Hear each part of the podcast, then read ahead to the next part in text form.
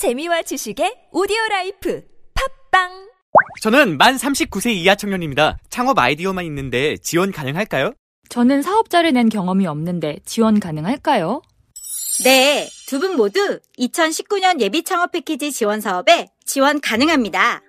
창업 활성화를 통한 청년 일자리 창출, 국내 최대의 예비 창업자 지원 사업, 예비 창업 패키지, 예비 창업자를 대상으로 사업화 자금, 전담 멘토, 창업 교육 등 창업에 필요한 필수 서비스를 제공합니다. K 스타트업 사이트에서 신청하십시오. 꿈을 실현하기 위한 첫 도약 준비됐나요? 중소벤처기업부 창업진흥원에서 지원합니다. 긁지 말고 뿌리세요 글루타셀 아직도 무작정 긁고 계신가요? 지금도 밤마다 긁어대는 아이 때문에 고민이신가요? 미친 듯이 가려울 때는 긁지 말고 글루타셀을 뿌려보세요. 약국이나 검색창에서 리얼한 후기를 확인해 보시고 많은 사용자들이 인정한 특허받은 글루타셀 스프레이로 긁지 않는 편안한 밤을 보내세요. 긁지 말고 뿌리세요 글루타셀 이것이 하늘의 뜻이다. 누구도 넘볼 수 없는 맛. 호천당. 저 이거 돈가스 소바 광고예요. 맛으로 승부하는 돈가스 소바 전문점 호천당 단연간의 외식 컨설팅 경험으로 만든 체계적인 시스템 지속적인 메뉴 개발로 완전 초보도 운영 가능 맛으로 승부하는 돈가스 소바 호천당 맛으로 승부한다. 호천당 호천당. 가맹문의 026349-3632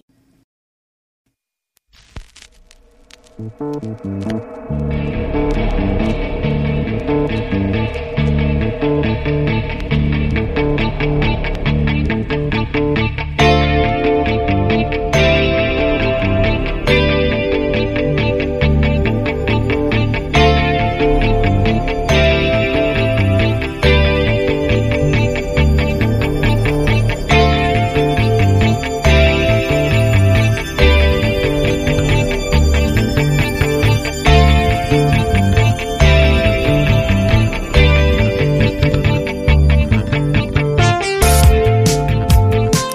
안녕하세요. 뉴스공장 김진혜입니다. 두 시간 만에 뒤집어졌습니다. 스포츠 경기가 아닙니다. 국회 정상화 얘기입니다. 그것도 80일의 파행만입니다. 3당 원내대표가 모여서 정상화 합의문을 발표한 지 2시간 만에 자유한국당 의총이 합의한 추인을 거부했습니다. 앞으로 후폭풍이 만만치 않겠습니다만은 의문은 커집니다. 나경원 원내대표와 자유한국당 계획은 있는 겁니까? 계획을 실행할 겁니까? 누구를 위한 계획입니까? 무엇을 위한 계획입니까? 그러나 한마디 하고 싶습니다. 아주 짧은 어, 기간이나마 국회의원을 해봤던 사람으로 하는 한마디인데요. 뭐니 뭐니 해도 국회의원들에게는 국회가 최고의 무대입니다. 팩트로 아주 시원하게 싸울 수 있는 데가 국회라는 무대죠. 그리고 국회가 열려야 국민 마음속으로 다가갈 수 있습니다. 반쪽만 열린 국회 하루빨리 활짝 열려야겠습니다. 그 제가 이렇게 중간중간 시간이 이렇게 끄는 거는 뭐냐면은요. 제가 지금 듣고 있어야 되는데 내가 왜 말을 해야 되나 이런 생각을 하고 있습니다. 아, 오늘 하루 저 김호중 공장장을 대신해서 진행을 맡게 된 저는 목요일 도시 이야기 코너를 하고 있는 김진혜인데요. 어, 저 제가 평소에 그 김호중 공장장한테 휴가 좀 많이 가라. 그리고 한 번 가면 일주일만 가지 말고 한 한달좀 가라. 아, 저는 정말 권하고 싶습니다. 아마 그 청취자들께서는 뭐 송화를 부리시겠고, 그리고 뭐 김원중 공장장도 아마 어, 그런 성화를 은근히 기다리고 있는 건 제가 알긴 알지만 좀 이렇게 갔다 와야 어, 좀 사실 재충전하고 이렇게 저 앞으로 지금 이제 중요한 일들은 많이 있는데 이걸 할 수 있는 게 아닌가 싶은데요. 라디오도 좀 시즌제가 도입이 됐으면 좋겠어요. 라디오 시즌제가 도입이 되면 저도 라디오에 데뷔하겠습니다. 네. 오늘 저 제가 뭐 미리 예고를 했습니다. 엉망으로 할 거다. 근데 엉망으로 해도 뭐 괜찮지 않습니까? 뭐 김원정 부장장은 더 엉망으로 할 때도 많이 있으니까는요.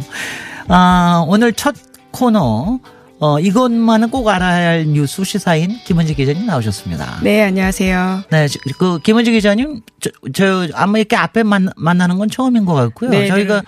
김밥집에서 한두 번 만났죠. 그 네. 그 코너 사, 사, 저기 사전 사후 해가지고. 네, 시간대가 좀 뜨다 보니까요. 글쎄요. 스튜디오에서 앞뒤로 인사하지 못하고 저도 끝나고 배가 고파서 김밥집에 갈 때가 있는데 김밥집에 갔는데 뒷모습이 굉장히 익은 거예요.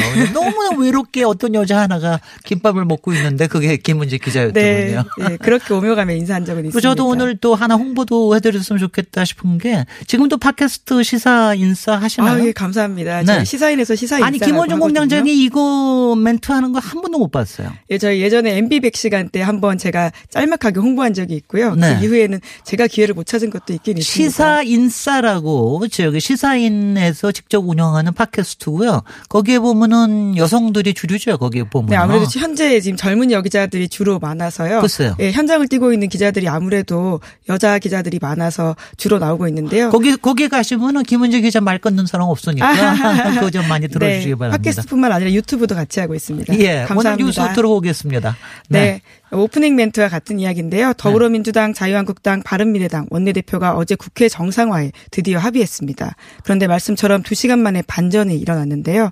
자유한국당 의원총회에서 합의문 추인이 부결됐습니다. 야 그런 걸 보고 반전이라고 그럽니까? 좀 생각도 못했기 때문에요. 어떻게 이런 일이 일어날 수 네. 있을까. 싶었는데요. 기자들도 한참 그 마감 시간이어가지고 정말 당황하면서 바쁘게 뛰어다녔었거든요. 네. 예, 자유한국당 내분으로 국회 파행이 장기될 가능성이 높다라고 하는데요.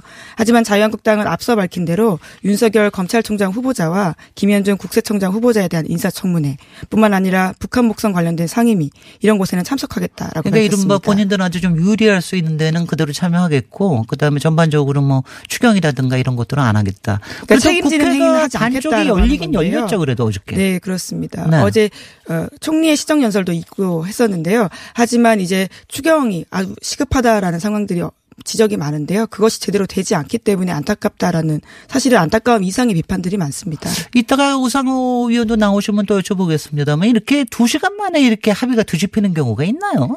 네, 그러니까 저도 참 황당했는데요. 사실상 나경원 원내대표의 리더십이 직격탄을 맞았다라는 비판을 살 수밖에 없습니다. 그리고 또 한편에서는 그 이게 어쩌다 이렇게 된 거냐. 뭐 나경원 원내대표와 황교안 어 대표하고의 이런 좀 다툼 때문에 이런 거 생긴 거냐. 뭐왜 왜 그런 거라고 지금 해석이 됩니까? 뉴스에서는. 예, 우선은 어제 합의 내용들을 좀 보시면 좋을 것 같은데요. 네. 합의 내용은 이제 패스트트랙 관련된 처리 부분들이 있고요. 그리고 네. 경제 원탁 토론회 이것은 자유한국당에서 주장해 왔던 바입니다. 네. 좀 수정돼서 돌아가긴 했는데요. 뿐만 아니라 추경, 추경도 재추경을 먼저 하고 또 5.18 민주화 운동 진상규명 특별법과 원자력 안전위원회 설치 및 운정, 운영에 관한 법률은 본회의에서 처리한다라는 게 그러니까. 여당에서도 상당히 양보를 좀 했습니다. 예, 이제 그럼에도 네. 불구하고요. 자유한국당 의원들의 속내는 사실 패스트트랙 관련된 고소고발건 처리가 되지 않았다라는 게 아니냐라는 해석이 나오고 있습니다. 네. 지금 당장 경찰이 이번 달 말부터 피고발인들을 불러서 조사하겠다라고 하는 거거든요.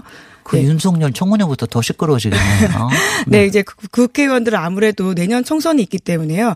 이번 검찰 수사, 경찰 수사가 어떻게 진행되는지에 따라서 굉장히 신경이 쓰일 수밖에 없는 사안이고요. 네. 그리고 이번 고소고발에 가장 많은 비율을 차지하는 게 자유한국당 의원이라고 합니다. 네. 그렇기 때문에 이거와 관련해서 구두 어, 이면으로라도 합의가 되었어야 되는 건데 그게 없었다라는 점 때문에 결과적으로 자유한국당 의원들이 아주 강경하게 나간 게 아니냐라는 해석이 나오고 있습니다. 어, 그러니까 만약 이면에서라도 그 부분에 대해서 뭐, 근데 이거는 고소를 취하든 아니든 상관없이 조사는 계속 되, 되는 거 아닙니까? 네, 이제 이거는? 그럴 가능성이 아주 큰데요. 이제 네. 그럼에도 불구하고 이제 더불어민주당 쪽에서 고소 고발을 취한다라는 시그널이라도 보내준다면 좀 달라질 수 있을 거라는 믿음을 가지고 있는 것으로 보입니다. 음, 네. 그 여러분들은 어떻게 생각하십니까? 예, 네. 당장 그 당시에도 고소고발 취해 안 된다라는 의견들이 많았던 걸로 저도 기억하고 있고요. 또 더불어민주당에서도 하지 않겠다라는 이야기들을 내세운 바가 있기 때문에 이게 네. 쉽지는 않아 보이긴 합니다. 어, 여하튼 국회 정말 어떻게 앞으로 전개가 될지 아마 더 나빠지지 않을까. 그러니까 원점으로 되돌아온 게 아니라 그것보다도 더 뒤로 간 게 아닌가 이런 생각도 드는데 거기다 감정적인 것도 상당히 있을 테고 말이죠. 네, 그렇죠. 그 예. 국회의원 해보셔서 아시겠지만 아무래도 이게 한 번 돌아간 것들은 다시 또 돌아오기가 쉽지 않다라는 것들이 말이죠. 있잖아요. 네. 게다가 추경 예산 중에서 특히 재 예산이 시급하다라는 지적들이 정말 많거든요. 네. 강원도 산불 예산들 당장 현장에서 신음하는 시민들의 목소리가 있습니다. 네. 그런데 거기에 예산이 제대로 투입되지도 못하고 있기 때문에 네. 답답한 이 상황입니다. 어저께 이낙연 조- 총리께서 일단 시정 연설을 하셨는데 뭐 예산에 대해서 굉장히 많은 걸 설명을 하셨는데 아유 다 돌아가면 타불이 되는 건지. 네, 그때만 하더라도 들어올 거라고 생각했기 때문에 네네. 시정 연설이 있었던 것도 분명히 있는데요. 물론 앞서서 예정되어 있었긴 했지만요. 예. 들어오지 못해서 굉장히 반쪽 시정 연설이 될 수밖에 없었습니다. 네. 그 지금 보니까는 패스트트랙 을 고발 고발된 거 이게 이거를 이제부터 이제 이번 주부터 부른다고 그러는데 이거 맞습니까? 네, 어제 원경환 서울경찰청장이 밝힌 내용인데요. 네. 국회에서 CCTV 영상 등 2.4 테라바이트 정도 확보했다라면서 지금 속도라면 이번 달 말 정도에는 부를 수 있겠다라고 밝혔는데요. 네. 지금까지 검찰에 따르면 고소고발 전이 총 15건이라고 하고요. 예. 연루된 국회의원이 100명 가까이 된다라고 합니다. 이거는 자유한국당만이 아니라 네, 저기 그렇죠. 다른 당까지 다 포함해서죠. 네. 물론 자유한국당이 앞서 말씀드린 것처럼 가장 많습니다. 네. 절반 이상이긴 한데요. 절반이 50명 이상이에요? 네, 62명, 62명이라고 어, 합니다. 네. 예, 더불어민주당이 25명, 바른미래당이 7명, 정의당이 2명, 무소속 1명이라고 하는데요. 물론 고소고발 당했다고 모두가 사법 처리되는 것은 아니고요. 그렇겠죠. 우선 수사 과정을 저- 거치긴 해야 합니다. 네. 예. 어, 저 이것도 보기에 뭐 상당히 좀 흥미진진할 것 같다는 생각이 드는데. 여의도가 굉장히 숙대밭이 될 수도 있는 상황이고요. 게다가 보좌진과 당직자분들도 그때 동원이 되어서 사법 처리될 가능성이 높아졌기 때문에요. 여러모로 예, 예, 글쎄 상황이 좀. 예, 꼬여 있습니다. 네. 어, 어떤 기대 또는 예측을 하고 계세요? 예, 물론 뭐 법대로 해야 되는 게 맞긴 맞는데요. 이제 네. 아무래도 이 사안 가지고 계속해서 자유한국당에서 이면에서는 이걸 좀 해결해 달라라는 요구를 많이 할 것 같아서요. 네. 여러모로 좀 복잡한 상황이 아닌가 예측해 봅니다. 네, 굉장히 기- 김원지 기자님 굉장히 조심스러우시네요. 제가 들을 때하고 여기 있을 때하고 굉장히 다르. 굉장히 조심스럽게 얘기하시네요. 지금 또 이렇게 국회가 공존이 계속되면서 여러 가지 문제점들을 다른 법안들도 처리가 못 되고 있죠. 네, 유치원 3법 되게 오랫동안 들으셨던 그 네. 법이요. 지금 패스트 트랙을 탔습니다. 이제 그런데 결과적으로 교과위에서는 다뤄지지 못했고요. 글쎄요. 예, 그리고 법사위로 바로 넘어가게 됐습니다. 그러니까 상임위를 열지 않으니까 그렇죠. 못, 다루질 못하고 있어서 그래서 지금 한 90일인가 뭔가 지나고 네. 난 다음에 법사위로 넘어간 거죠. 예, 상임위는 최장 180일이고요. 네네. 법사위에서 최장 90일 동안 논의한 아, 뒤에 앞으로 60일 90일 이내 동안. 본회의에서 자동 상정되게 되어 있습니다. 네. 그러니까 이 법을 좀 다듬는 과정들이 필요하기 때문에 요. 네. 교과위에서 논의도 하고 법을 원안대로 갈지 수정을 좀 할지 이런 논의들이 필요한데요. 그런 과정이 자유한국당의 일종의 국회 보이콧으로 완전히 예, 빠져버렸고요. 그냥 바로 법사위로 가게 된 겁니다. 아니 근데 참 아니 저는 참 이해가 안 되는데 아니 저는 뭐 솔직히는 뭐 이런 생각이 듭니다. 뭐 저기 어 두 가지인데 하나는 완전히 관심이 없다. 자유한국당이 또, 네, 아예 관심이 없다. 그 법 통과되고 안 되고 는 관심이 없다. 또 하나는 뭐냐면은 이제 상임위가 열리고 그러면 자기네들 안두 가지고 오고 거기에는 뭐 여러 가지 이해 집단의 의견도 들- 들어갈 수가 있죠. 그래서 좀 조율을 할 수 있는데 아예 관심이 없다. 또 하나는 그냥 마지막에 맞겠다. 그래서 오히려 그냥 터지고 나면은 오히려 총선에는 유리한 게 아닌가 뭐 이런 계산을 하는 게 아닌가 이런 생각도 좀 드는데 예. 이거에 대해서 해석은 부탁드리지 않을게요. 아, 예, 알겠습니다. 아니, 아무쪼록 안타까운 상황이어서 유치원 네. 삼법 그때 국민들 여론 지지 정말 높았거든요. 네. 이제 그럼에도 불구하고 이런 식으로 흐, 흐지부지 되는 게 아닌가라는 걱정이 드는 건데요. 자유한국당이 등원하지 않았기 때문에 생긴 문제들이거든요. 근데 패스트트랙에 여러 가지가 올라와 있지만 적어도 선거법에 관련된 건 모르지만 공수법에 관련된 거는 사실 굉장히 찬성이 많고 뭐 자유한국당 내에서도 많이들 뭐 괜찮아 하고 있고 유치원법 같은 경우 이런 두 개 같은 거는 그대로 패스트트랙으로 해, 해가지고 저 통과될 수 있는 거 아닌가요? 예, 예, 본회의에서 다 자동 상정되기 때문에 투표 결과가 어떻게 될지 모르겠는데요. 네. 어, 워낙 요새 한유총을 비롯한 이익 집단을 통해서 반대가 있기 때문에 네. 또 자유한국당의 변심에 대해서는 어떻게 볼지 모르겠습니다. 네. 아, 요새 저, 저는 자유한국당을 보고 있으면은 하루 걸러 원내대표와 대표의 그러니까 덮어주고 또 덮어주고 또 덮어주고 이러는 거가 아닌가 하는 생각이 드는데 황교안 대표도 여러 가지 구설수에 오르고 있죠. 네, 어제 황교안 자유한국당 대표의 아들 취업 발언 전해드린 바가 있는데요. 네. 관련해서 황 대표가 해명을 했습니다. 낮은 토익 점수를 높였다면 거짓말이겠지만 그 반대여서 문제가 없다라는 식이었는데요. 이 말조차도 비판을 받았습니다. 네, 그래서 오늘 아침 아, 한겨레 신문은 저황 대표가. 예, 알못 그러니까 잘 알지도 못하는 사람이라는 온라인 신조어 별명에 붙였다라고 지적을 했는데요. 어떤 종류의 알못이 있습니까? 네, 굉장히 여러 종류가 있습니다. 저도 한겨레 신문이 모아놓은 걸 보고 알게 되었는데요. 네. 지난달 22일에는 지방 중소기업 중소기업이 겪는 청년 구인난 해법으로서 멋진 사내 카페를 만들어서 청년들이 들어갈 것이다. 이렇게 이야기한 바가 있고요. 또 성수동 수제화 거리에 찾아서는 최저임금 탓을 했는데 실제로 그 제화업계는 최저임금 적용 사업장이 아니었다라고 네. 합니다. 뿐만 아니라 수원시 광교의 한 임대 아파트에 가서 3기 신도시 정책으로 집값이 떨어지고 있는데 세금 폭탄 맞게 되었다라고 해서요. 세입자 심정에 전혀 공감하지 못하는 더군다나 그 이야기를 했습니다. 세입자들이 세입자들이 곧 저, 이- 저 분양 전환을 앞 에 두고 있는 집값이 떨어져야 되는 그런 분들이었다고 그럽니다. 몰, 몰라다 너무 모르시는 것 같아요. 네, 그래서 저도 신조어 이번에 알게 됐는데 알못이라고 하네요. 네. 아니 왜 모르세요? 정알못, 경알못. 아. 요번에 저거 모르는 게 경, 저, 저기를 저기 예, 너무. 경제를 모르는 아, 네, 네. 경알못. 바로 예, 그걸 예, 경알못 알고 몰라요? 있습니다. 예. 아, 거기 떼놓고 알못이어가지고 아. 완전 새로운 신조어인 줄 알았네요. 네, 그러니까 그 앞에다가 뭐를 붙이는 거에 따라서 묻을 수가 있습니다. 네, 네, 예. 네. 이- 하나 이- 배워갑니다. 공감할 못, 공감할 줄 모르시는 뭐 이런 부- 분들이 또 있고. 그런가 하면 이번 주가 워낙 super week라서 뭐 여러 가지 어, 밖에서는 여러 가지 좋은 기미가 보이는 뉴스들이 꽤 있죠. 네, 한동안 네. 답답했던 한반도 평화 프로세스 관련된 시계가 좀 빨리 돌아갈 것으로 보이는데요. 네. 트럼프 대통령이 또 김정은 국무위원장과 매우 우호적인 친서를 주고받았다라고요. 다시 한번 이야기했습니다. 백악관 집무실에서 대이란 추가 제재 행정명령에 서명한 뒤에 기자들이 또 북미 관계 관련된 질문을 했거든요. 네. 이에 대해서 김정은 위원장이 실제 나에게 생일 축하의 뜻을 전했다라면서 쌍방 간에 매우 우호적인 친서였다. 이렇게 밝혔습니다. 네. 그, 저, 김정은 위원장이 하얀 옷 입고 친서를 앞에 두고서는 저 편지를 읽는 모습이 신문에 크게 예, 나왔던데요. 노동신문 일면에 네네, 이번에 있는데요. 크게 나왔더라고요. 밑줄까지 그거 가지고서는. 네, 어떻게 될 것 같습니까? 이번 주일에 분명히 이제 저 29일이면은 토요일입니다. 어, 토요일 날 여기 저기 방한을 하시니까 29일 30일 동안에 아, 그래서 파- 판문점에 가게 될지 뭐 어떨 여러 가지 저기가 있지만은 뭔가 실무적인 적어도 협상의 분위기는 무르익고 있는 것 같으죠.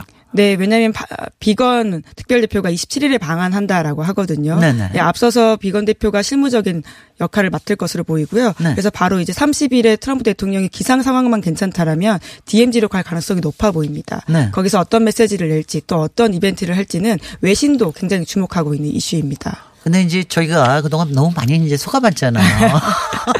네, 기대치가 트럼프 대통령도. 그렇고 트럼프 네. 대통령 뭐 하시는 것도 또 폼- 요새 폼페이오 저 장관까지 나서가지고 여러 가지 좋은 신호를 보내서 제가 이제 그 양반들 웃을 때마다 아 저는 그냥 속으로 하 이러고 눈으로 째려보고 있습니다. 어떻게 될지 좀 이렇게 신중하게 봐야 될 것 같은 뭐 이런 생각은 있습니다. 네, 하노이보다 나은 상황이다. 이렇게 폼페이오 장관도 이야기했습니다. 하노이 때는 또뭐 그거는 정말 상황이라고 보기도 어려운 뭐 이런 때였는데 하여튼 저 여러 가지가 좀 잘 풀리고 다음 주일에는 뭐 여러 가지가 조금 많이 좀 그렇죠. 진전된 네. 모습을 볼 수 있을 것 같아요.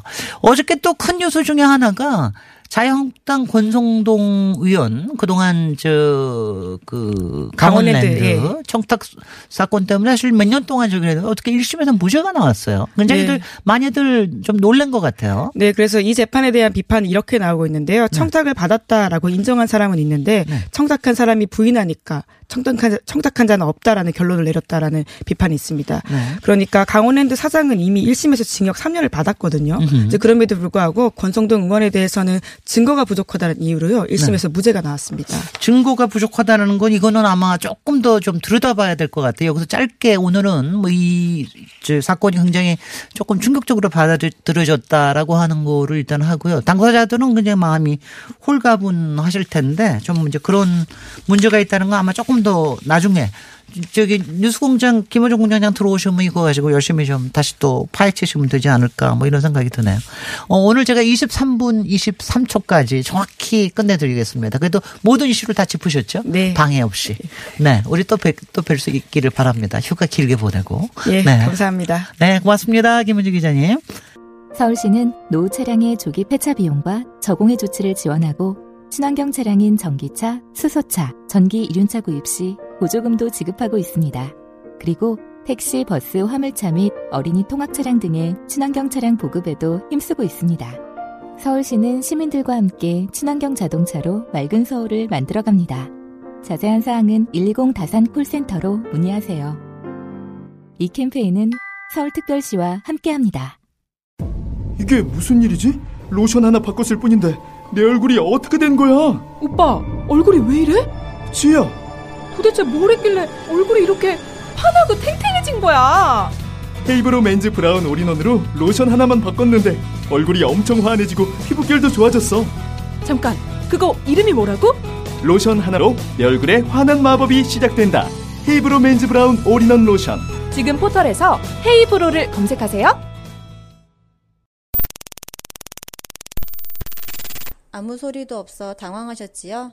아무리 힘줘도 소식이 없으면 사고입니다.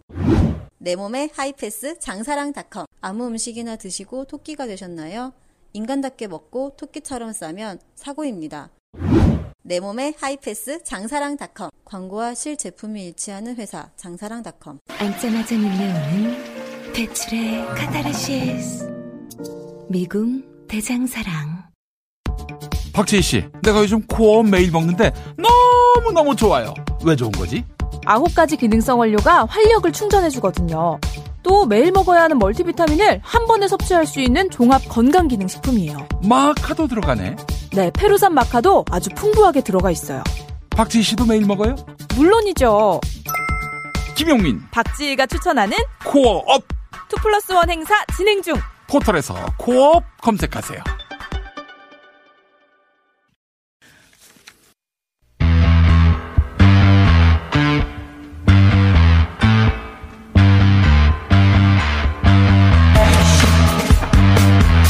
지난해 9월 말에 부산 해운대에서 음주운전 때문에 목숨을 잃은 고 윤창호 씨 사건 기억하시죠?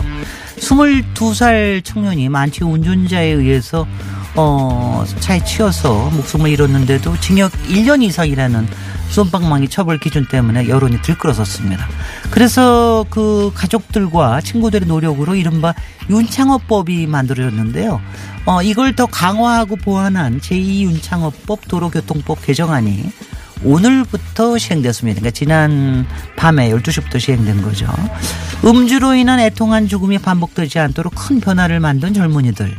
고윤창호 씨의 친구인 김민진 씨 전화로 먼저 만나보도록 하겠습니다. 김민진 씨? 네, 여보세요? 네, 안녕하세요. 네, 안녕하세요. 네, 오늘부터 제2윤창호법이 시행됐습니다.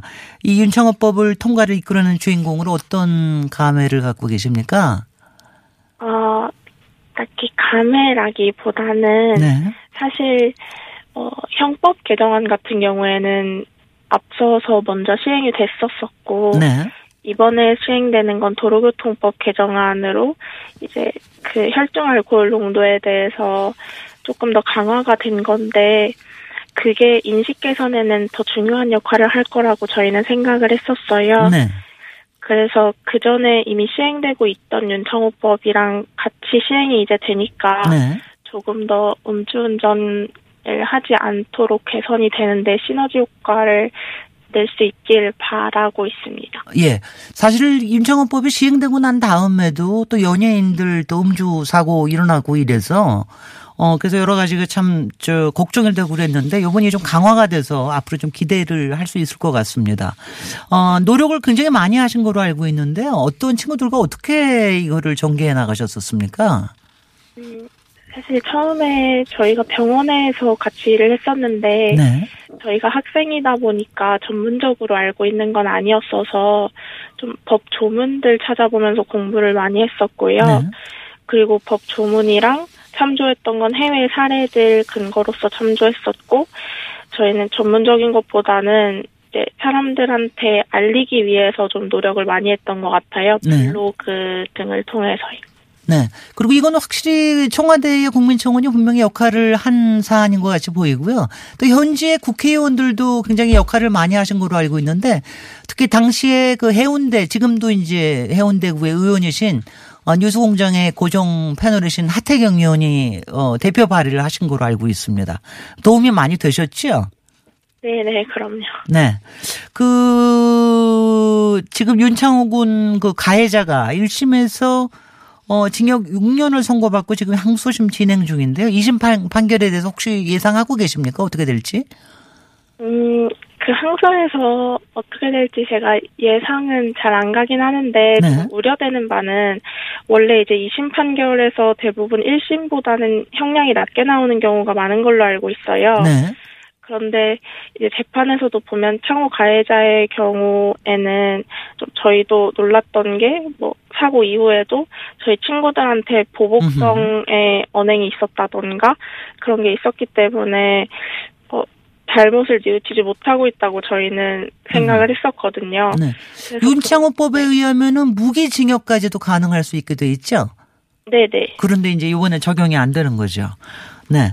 어, 친구로서 굉장히 쇼크도 많이 받으셨을 것 같은데, 어, 마지막으로 윤창호 군에게 어떤 얘기를 하시고 싶습니까? 음, 제가 이번에 이제 졸업을 하면서 교정을 걷는데 마지막으로 창호 생각이 참 많이 났었어요. 네. 근데 다른 거 다 괜찮고 창호를 한 번만 더 볼 수 있으면 참 처음부터 끝까지 고마웠다고 이야기를 해주고 싶어요. 네. 그리고 윤창호 씨가 희생이 되셨지만 또 그 덕분에 어, 또 좋은 일, 사회에 굉장히 좋은 일을 하실 수 있던 계기도 될 수 있던 게 아니었나, 뭐 이런, 어, 고마움을 드립니다. 저는 평소에 이 우리나라가 담배에 대해서 굉장히 강하게 규제하는 반면 그 음주에 대해서 너무 약해서 항상 그게 불만이었는데 윤창호 씨의 희생이 어, 저희한테 큰 의미를 던져주신 것 같습니다. 감사합니다. 지금까지 고 윤창호 씨의 친구 김민지 씨, 어, 씨였습니다. 감사합니다. 네, 고맙습니다. 네. 그, 이 제2윤창호법 시행하면은요, 굉장히 강화가 됩니다. 근데 여러분들이 이제 뭐 사실 기억할 건딱 이건 것 같아요. 한 잔만 먹어도 안 된다. 그 다음에는 술 먹고 다음날 아침에 운전하는 것도 이거는 생각해 봐야 된다. 요거 두 가, 저는 그거 두 가지만 보기로 했는데, 어, 이번에 강화된 제2윤창호법에 대해서 어, 조금 더 설명이 필요하실 것 같아서 오늘 한국형사정책연구원의 승계현 연구위원과 함께 얘기 나눠보도록 하겠습니다. 감사합니다. 네, 안녕하십니까. 제 말이 맞죠? 우리나라가 음주에 너무 관대한 편 아닙니까? 음, 제가 이제 그 성폭력 범죄에 그렇죠. 대해서도 이제 음주를 하고 난 다음에 종래에 좀 감경하는 것, 그다음에 글쎄요. 심심미하게도 음주에 감경하는 그런 어떤 기본적인 전체적인 테두리 속에서 바라본 그 대한민국의 음주에 대한 관대한 문화에 네. 대한 좀 인식 변화가 필요하다. 네. 특히 음주운전 같은 경우에는 종래 같은 경우에는 그냥 음주운전 한 잔 먹어도 괜찮지 않느냐 뭐 네. 이런 인식이 있었는데 이번에 제2 윤창호법이 만들어지면서 0.03이라는 의미는 네. 보통 이제 언론에서 야 이거는 얼마 정도 먹어야지 그럼 괜찮은 거냐 이런 어떤 논의들이 많은데 그런 의미가 아니라 0.03은 네. 그냥 술 먹고 운전하면 안 돼. 네. 술 먹고 운전하고 저 술을 한 잔이라고 먹었다 한 잔이라도 먹었다면 운전대를 잡아야 잡아서는 안 되는 거야. 이거는 선택의 문제가 아니라 당위의 문제거든요. 그래서 네. 반드시 그 양에 관계없이 0.03이 얼마가 되느냐를 따지지 말고 그냥 술을 드셨으면 네. 그날 저녁에는 자동차를 당연히 놓고 오시든지 대리하시든지 그다음에 운전대를 잡지 않는 그런 방법을 선택하시는 게 0.03의 의미라고 생각합니다. 아니 그래도 또또 그런 거 여쭤보시는 분들 또 있으실 것 같은데요. 어, 영, 그러니까 소주 한 잔 또는 맥주 반 잔, 어, 반, 네, 반잔 정도의 뭐 이런 거 먹고 정도. 나서 한두 시간 정도 지났다. 그래서 그래 그래 그래도 0.04면 걸리 사실 이제 음주를 하면 네. 이제 지금 저 보이는 TV니까 보시겠지만 이렇게 술을 먹고 나면 쭉 이렇게 상승 곡선이 올라갔다가 이렇게 상승 곡선에서 하강 곡선으로 내려가는 게 네. 1시간 30분 정도가 최고 상위 곡선이에요. 아, 그래요? 그래서 원래 네. 술을 딱 드시면 보통 네. 우리나라는 술 먹고 난 다음에 뭐 1시간 동안 술을 안 먹는 게 아니라 계속, 계속 더- 지속적으로 더 이렇게 먹죠. 드시기 네. 때문에 그 어떻게 되는가 하면 피치가 이렇게 올라가서 계속 이렇게 평탄파를 유지하다가 이렇게 떨어지는 거기 때문에 네. 만약에 뭐 소주를 술을 뭐 두 잔, 세 잔 드셨다. 그러면 4시간, 5시간 후에 운전대를 잡으셔야지 0.03이 안 나오지. 보통 네. 소주 한 반병 정도 먹으면 저희들이 이제 위드마크 공식을 확인해 보면 네. 보통 한 15분, 20분 있으면 0.5가 0.05가 장 그러니까 종래에 있는 음주 운전 면허 정지 수치가 다 올라가는 거기 때문에 네. 술을 드셨으면 적어도 5시간, 6시간 후에 그러니까 마지막 술을 드신 그 시점으로부터 5시간 정도, 6시간 정도 후에 되어야지만 음주 수치가 좀 떨어지는 거지 1시간 반, 2시간을 오히려 그 수치가 가장 올라가는 수치이기 때문에 네. 가장 경계해서 운전해야 될 시점이라고 아, 생각합니다. 그리고 이번에 또 나온 게 분명히 이제 숙취 때문에 바로 네네. 말씀하신 것 때문에 그 다음 술 마시고 난 다 우리가 이제 술을 먹고 나면 이제 술 마시는 날은 좀 늦게까지 그렇죠. 있죠. 그러니까 네네. 그렇게 되면은 대여섯 시간도 한 뭐 저거에서 아침 이제 또 출, 제 출근하느라고 운전하는 경우가 굉장히 많은데 그 아침 숙취 때문에도 걸릴 수가 있다고 그러는데. 이제 그 부분을 조금 이제 주의하셔야 되는데 옛날 저희들이 뭐 워크숍을 가면 1박 2일 특히 마지막 날은 그냥 마지막 뭐 새벽 1시 2시까지 이제 술을 그렇죠. 예, 그렇게 네. 먹는 경우도 많고 특히 대한민국의 이제 회식 문화라는 게 정의 문화라서 1차 마치고 2차 마치고 3차 마치고 사실은 그 높으신 분이 1차에서 그냥 이렇게 헤어지 주시면 괜찮은데 높으신 분이 2차, 3차까지 가기 때문에 끊임없이 마지막 분들이 남아 있으려고 4차까지 저는, 저는, 저는 아주 좋은 높은 사람입니다. 그래서 네. 보통 한 12시 정도까지 이제 네. 음주를 하게 되는데 보통 이제 뭐 사우나를 갔다 온다든가 그다음에 좀 자면 괜찮아지지 않느냐라고 생각하는데 사실 활동할 때보다 잘 때가 훨씬 더 늦게 술이 깨요. 술이 깨는군요. 그렇기 네네. 때문에 네. 보통 이제 좀 그 라디오를 들으는 국민분들에게 좀 말씀을 올리면 적어도 11시나 12시까지 소주를 한 병 이상 드셨다면 네. 물론 저도 아침에 이제 저는 하남 쪽에 살고 있기 때문에 이까지 오는 게 굉장히 멀더라고요. 네. 그래서 대중교통 운동 그 대중교통을 사용하는 게 뭐 한편으로 불편할 수 있지만 그래도 0.03에 걸려서 면허 정지를 당하시거나 또한 어떤 형사 처벌을 받으시는 것보다는 훨씬 더 대중교통을 사용하시는 게 더 낫다라고 분명히 말씀드릴 수 있기 때문에 적어도 그날 저녁에 저는 술 마시는 거에 대해서는 그 관시를 만들어낼 수 있고 뭐 중국말에서 좀 죄송하지만 관계를 만들어낼 수 네. 있고 사람들 사이 유대 관계를 만들 수 있기 때문에 술 자체에 대한 거부감은 없어요. 하지만 적어도 11시나 12시까지 술을 드셨다면 다음날 아침에는 좀 불편하시더라도 대중교통을 이용하시는 게 음. 지금 낫다. 말씀하시는 이렇게. 연구위원님도 굉장히 술을 즐겨 하시는 것 같아요. 뭐 아. 서슴없이 한 병, 반 병 이러고 나오는 거 보니까 그러시는 음. 것 같은데 근데 숙취 운전은 어떻게 잡아냅니까? 뭐 그것도 경찰이 계속해서 저기를 합니까? 어떻게 음, 합니까? 종래에는 이제 음주 운전을 제가 이제 어떻게 이야기를 했는가 하면 같은 장소에서 같은 시간에 같이 하면 절대로 잡을 수 없다. 네. 그 음주 운전은 불특정한 시간에 불특정한 장소에 불특정한 방법으로 단속을 해야 음주 운전은 단속할 수 있다라는 네. 말을 많이 드렸는데 특히 아침 출근 시간 같은 경우에 이제 종래에는 뭐 한 11시나 12시, 1시, 2시 이렇게 음주 단속을 했는데 지금 네. 아침에 출근하는 시간 6시나 7시에 불특정한 장소에서 이렇게 음주 단속을 하기 때문에 네. 그런 경우에서 당연히 0.03이라 그러면 그날 저녁에 소주를 적어도 두 병.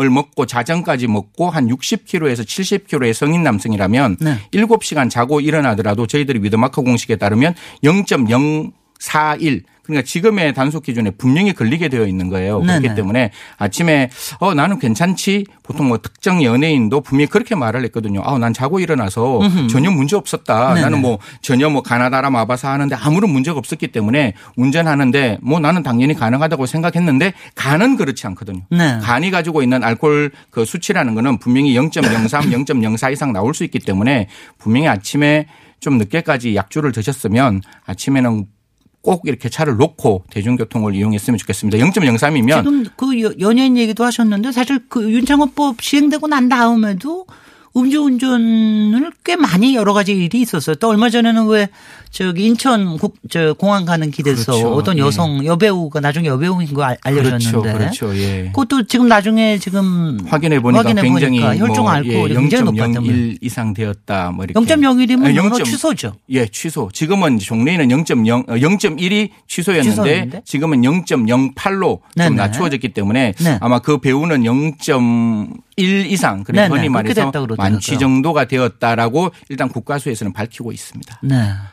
어, 이거, 그러니까 이거 저기 아니 그러니까 요번에는 좀 효과가 확실하게 있으면 좋겠어요. 저는 이제 뭐라고 좀 말씀드리고 싶은가 하면 네. 이 음주운전이라는 이 범죄가 굉장히 똑똑한 친구예요. 조금 이렇게 약간 의원을 그 사람화 시켜서 말씀을 좀 드리면 굉장히 지능이 좋아서 어떻게 하는가 하면 사람에게 약간의 도취감을 주는 게 음주운전을 하고 집에까지 도착을 하면 저희들이 약 간 불법을 했을 때 그 불법이 들키지 않았을 때 약간의 쾌감 같은 게 있거든요. 야간 자율학습을 어, 이거 빠뜨리고 이거 해보신 거 아니죠? 이것도. 예, 네, 야간 네. 자율학습에 빠뜨리고 나오면 그때 어 담임 선생님한테 안 걸리면 어야 이거 괜찮은 거 아니야 음. 이런 느낌인데 음주운전을 하시는 분이 집에까지 도착하면 자기 최면과 자기 만족이 생기는 거예요. 어, 네. 나는 걸리지 않았다. 그리고 나는 이 정도의 음주를 했을 때 분명히 집에 올 수 있었네. 음흠. 나는 뭐 안전하게 왔다라는 생각이 들기 때문에 다음에는 어떻게 되는가 하면 자기 통제력과 자기의 최면에 걸려서 내가 소주 한병 아, 먹고 더 왔으면. 아 이제 소주 한병반 먹어 도 괜찮겠다. 라고 와서 한 잔 반, 한병반 먹고 집에까지 정말로 안전하게 정말 기적적으로 왔다면 다음에는 소주 두 병으로 가는 거예요. 그렇기. 때문에 이 음주는 첫 번째 하지 않아야 된다. 즉, 한 잔만 먹어도 분명히 난 절대로 운전을 할 수 없다. 이것도 보- 알코올 중독이 아니라 범죄 중독이 되는 거죠. 그렇죠. 그러니까 모험 중독. 이게 마약보다 음주가 더 중독성이 강하다 이렇게 저희들이 이야기를 하고 지금 대검에서는 구형량을 어떻게 이제 밝혔는가 하면 음주 운전 2회 이상 네. 그러니까 한 번이 아니고 3회까지였는데 그렇죠. 이제 지금 2회가 2회로 된 거죠. 바뀌었는데 사실 2회도 저는 굉장히 이렇게 상습의 관점에서 바라본다면 네. 그 횟수가 그러니까 걸렸는 횟수가 2회라는 거는 그 뒤에 숨어 있는 수많은 음주 운전의 횟수가 있다라고 바라본다면 저는 1회만 걸리더라도 정말 상습성의 발현이 있을 수 있는 범죄가 음주 운전이라고 조심스럽게 글쎄요. 아, 말씀을 네네. 드리고 싶어요. 그렇고요. 그래서 지금은 2회만 걸리더라도 검찰 구형량을 밝혔는 그 내용에 따르면 무조건 구속 되는 음. 상태에서 이제 그 수사를 진행하기 때문에 절대로 음주운전은 첫 번째가 중요합니다. 첫 번째 내가 술을 어떻게 마셨던 내가 어떻게 정신이 있던 나는 무조건 운전할 수 없는 사람이다. 라는 것을 본인도 인식하고 대한민국 모든 국민이 같이 공감대를 일으켜서 네가 운전하면 안 된다라고 서로 도와줄 수 있는 혹시 향후에 더 강화돼야 된다고 생각하시나요? 저는 개인적으로 0.03이라는 의미가 지금 모든 언론에서 이게 어느 정도까지 술을 먹으면 이게 가능할 것이냐라고 나오는데 0.03이라는 의미는 두 가지 정도에서 저희들이 이제 그 수치를 잡았는데 하나는 의학적 수치에서 0.03 정도가 되면 사람이 약간 좀 이렇게 흥분된 상태가 되는 음. 딱그 시점이 0.03이고 두 번째는 혹시 일반 사회 생활 속에서 알코올을 섭취할 수가 있거든요. 뭐 어, 구강 청결제를 쓴다든가 예, 예. 그다음에 뭐 활명수를 먹는다 뭐 특정 어허. 상표를 말씀드려서 좀 죄송한데 그런 어떤 소화제를 먹는다든가 이러면 과일만 먹어도 그렇게 될 그렇죠. 수 있어요? 그렇게 될 수 있기 때문에 혹시 그런 과정 속에서 혹시 선의 피해자가 발생하지 않을까 싶어서 0.03이라고 음. 만들었는데 사실 뒤에 있는 부분은 꼭 기억하십시오. 한 번만 입을 가거린하고 그냥 맹물로 한 두세 번 가거린하면 충분히 그 수치는 제로로 떨어질 수 있는 수치예요. 네, 오늘 시간이 없어서 제가 더 이상 못 여쭤보, 음. 여쭤보는데 다음에는 사실은 공범은 아니더라도 방조죄에 대한 것도 저는 좀 강화가 돼야 되는 게 아닌가 예. 하는 생각이 듭니다. 그래서 딱 결론적으로 말씀드리면 지금의 윤창호법 0.03이라는 의미는 네. 오늘 술을 먹었으면 운전대를 잡았어도 안 되고 어제 저녁에 술을 먹었으면 아침에도 운전대를 잡지 말자라는 그러한 어떤 명확한 인식이 이 법에서 나타나 있다고 생각합니다. 예, 알겠습니다. 지금까지 한국형사정책연구원의 승재현 연구위원이었습니다. 감사합니다. 고맙습니다. 네.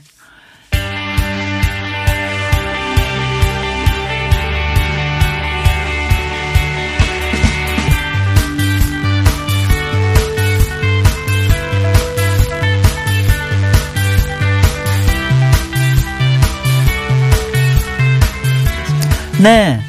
어, 날이 날이라서 그런가? 아니면 제가 이거 진행을 해서 그런가? 제가 그래도 이과 출신입니다. 저만 이과 출신이 아니라 사실은 뉴스공장장 김호중 공장장도 이과 출신인데요. 그래서 그런가 오늘 조금 기술적인, 과학적인 내용이 들어가 있는 게 많이 담은 게 이게 우리 양승은 PD의 음모죠. 그죠? 아니요, 고개를 저으시는데. 자, 우리 지금 요번에 인터뷰할 내용이 바로 이 한빛 원전 1호기 사, 사건에 대해서 어, 그동안 조사를 해왔습니다. 특별 조사를 해왔는데 이에 대해서 중간 결과를 발표했거든요. 어, 이제 그래서 그의 얘기를 조금 들여다봐야 되겠습니다. 원자력 안전위원회에서 이번 사고 중간 결과를 발표했는데 사실상 인재였다라는 보도들이 나오고 있는데요.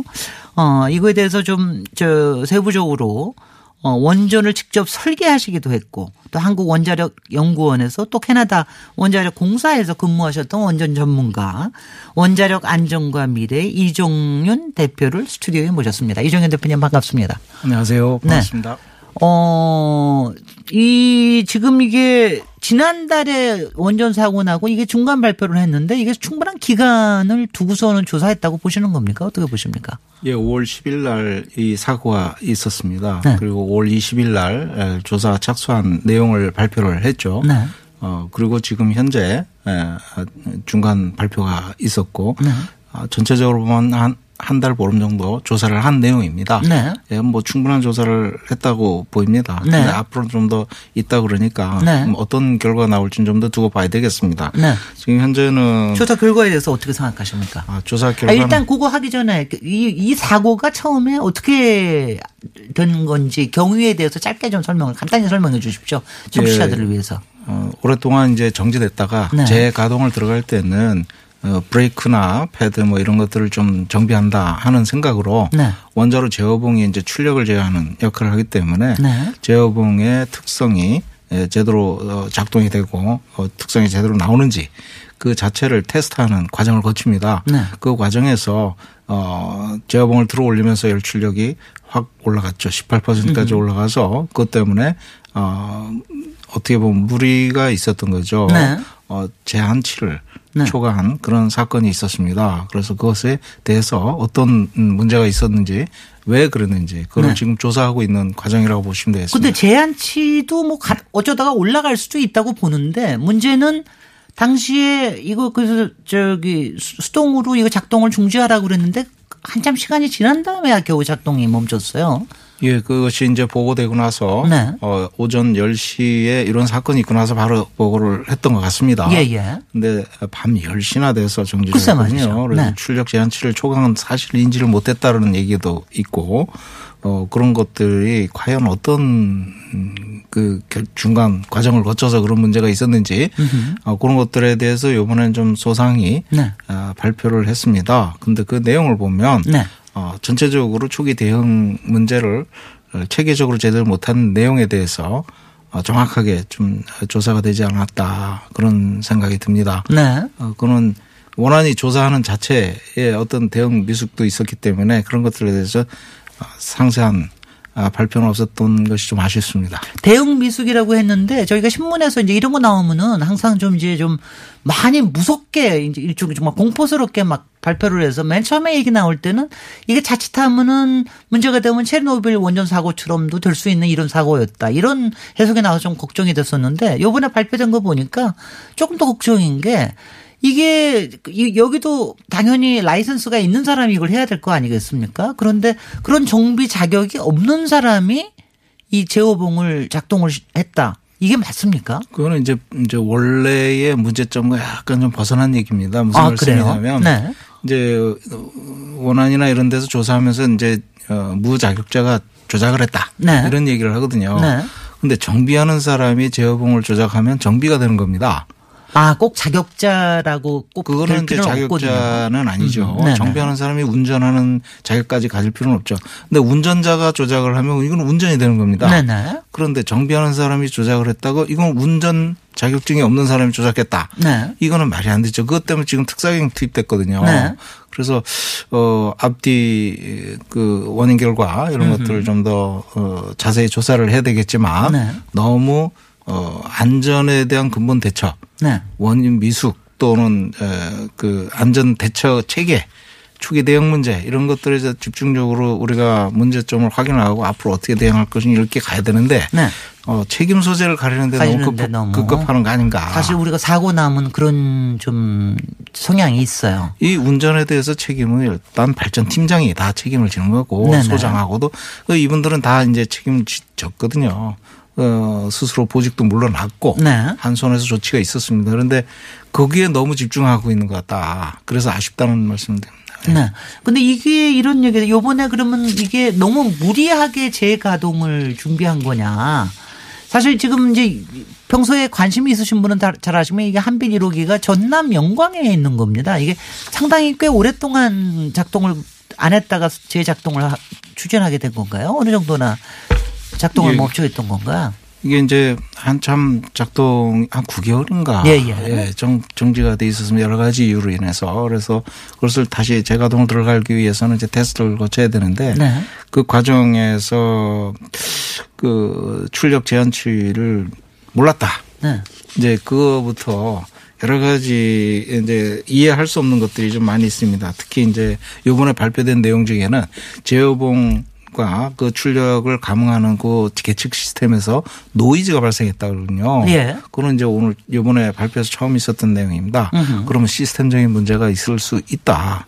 그리고 제어봉 구동 어, 자체도 뭐 여러 가지 어좀뭐 파티클 뭐 입자들이 끼어가지고 그런 것들에 의해서 작동이 제대로 안 됐다 이런 얘기도 있고 그런 것들은 가끔 있는 일입니다 사실은 왜냐하면 100% 완벽하게 네네. 청정 시험 상태를 오류는 조금씩 있을 수 수는 있겠죠. 없죠. 네. 그래서 그런 문제. 근데 어, 몇 가지가 이제 지금 요번에 어, 발표한 내용 중에 이제 좀 제대로 조사가 안 됐다 이렇게 생각하는 것이 첫 번째 이제 제어봉 노이즈 발생 원인에 대해서는 분명한 앞으로 저기 조사가 있어야 될 것 같고요. 뭐좀 그다음에 더 근본적인 오류가 있을 수도 있다는 그런 걱정이십니까? 예. 그리고 반응도 계산 오류가 있었다는데 이거는 좀 이해가 안 가는 부분입니다.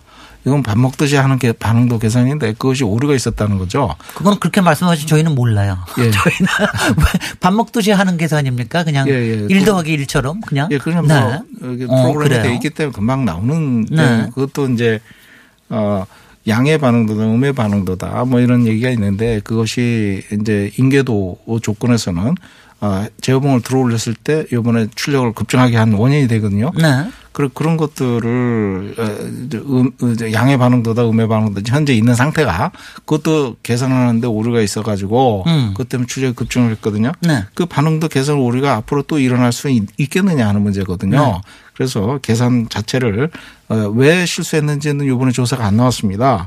그다음에 제어봉을 삽입해도 제어봉을 삽입했는데 반응도가 증가했다는 거예요. 이거는 이거는 어, 공학적으로 도저히 있을 수 없는 일입니다. 아, 그거는 까꿀로 이제 갔어요. 저희가 저희가 이해하기에 굉장히 이제 조금 더 설명이 굉장히 예. 많이 필요할 수 있는 건 것 같아요. 예, 그리고 시험 방법을 또 확 바꿨다 그러지 네네. 않습니까? 시험 방법 14년 동안 사용하던 시험 방법을 하루 그게 세 번 실패를 했다고 그러거든요. 아, 저도 그게 굉장히 예. 들으면서 이상하더라고요. 14년 동안 해왔던 그 방법이 실패를 했다 그러면 네. 왜 실패했느냐. 네. 그 원인을 조사하고 파악한 다음에 그 다음에 그걸 조치를 하고 넘어가야 되는 건데 그걸 그냥 접어두고 다른 방법으로 음흠. 풍소 뭐 시석법으로 해가지고 다른 방법으로 바꿨다 그러거든요. 네. 이거는 좀 앞뒤가 안 맞습니다. 아니 그러니까 그 그- 그거에 저 조금 뭐 물론 지금 결론을 내리실 수는 없겠으나 바탕에 뭐 좀 기강 회의라든가 뭐 이런 게 좀 있는 거로 보이시는 건가요? 어떻게 뭘좀 의심을 하시나요? 저 기강 회의보다도 일단 좀, 음, 저 경험, 경험자들이 네. 많이 빠져나갔다. 아, 그런 게 원전. 수출, UAE 원전 수출 때문에 네. 그쪽으로 많은 사람들이 빠져나가 있다는 거예요. 아, 원전 수출 경험자들이. 쪽으로 많이 가 있다. UAE, 네네. UAE. 네. 네, 어. 그래서 그 가동도 안 하는 원전에 엄청나게 사람들이 빠져나가 있고 네. 막상 우리나라에 가동하는 원전에는 이런 안전에 구멍이 나 있다는 거예요. 아, 그것도 참 그 고민을 저왜 얼마 전에 인천에서 그 수돗물 붉은 수돗물 문제도 꼭 네. 굉장히 간단한 이유가 나중에 보니까는 간단한 이유인데 아무도 발견을 못 하고 있는 이런 경우가 있었는데 원전도 사실 이거 보고 있으면은 사실은 그냥 루틴하게 할 수 있는 거를 이렇게 아주 조그만 실수로 이런 큰 문제가 생길 수 있나 이런 게 좀 걱정이 돼 보입니다. 예, 그래서 초기 대응 문제가 굉장히 중요하거든요. 네. 아무리 작은 사고라도 네. 초기 대응을 잘하면 금방 아, 진압을 할 수 있는 초기 대응 잘못하면 확대될 수 있는 게 원전 사고입니다. 네. 그래서 그 때문에 우리나라가 지금 이런 작은 사건에 대해서 대응하는 것을 보면 과연 큰 사고에 우리가 어떻게 대응할 수 있을 아, 건지 그 무섭습니다. 자체가 네. 굉장히 지금 걱정된다는 겁니다. 네. 원안이. 자체가 네. 어, 이 체계 자체가 지금 전문성이 부족하다는 얘기가 많이 나오지 않습니까? 네. 이 현장은 현장대로 원안이는 감독하라는 원안이는 원안대로 지금 서로 이 뭐- 책임을 피하려는데 너무 집중이 돼 있는 게 아닌가 이런 거- 걱정도 예, 들고요. 안전에 대한 대 책이나 네. 체계적인 개선 뭐 이런 것들보다는 책임 소재에 너무 네, 네. 급급하는 것 같고 이게. 근본적으로는 그러면 어떻게 어떤 조치가 이루어져야 된다고 보십니까? 저는 일단 이, 어, 이 안전을 리드하는 거는 결국 원안이거든요. 네. 원자력 안전위원회. 원자력 안전위원회가 제자리를 잡아야 됩니다. 예. 지금 어, 전문성이 너무 부족하고 음흠. 그런 얘기가 많이 나오지 않습니까? 네네. 관료화돼 가지고 관료에 의해서 모든 것들 다 예, 이루어지고 알겠습니다. 그런 상황. 네. 이런 것들을 빨리 기술 중심으로 개선을 해야 된다. 그리고 전문화를 유도해야 된다. 이런 말씀 드리겠습니다. 알겠습니다. 지금까지 원자력 안전과 미래 이정윤 대표였습니다. 저희 저 저희가 2부 끝난 거죠. 2부 여기서 끝내고 저희 잠시 있다가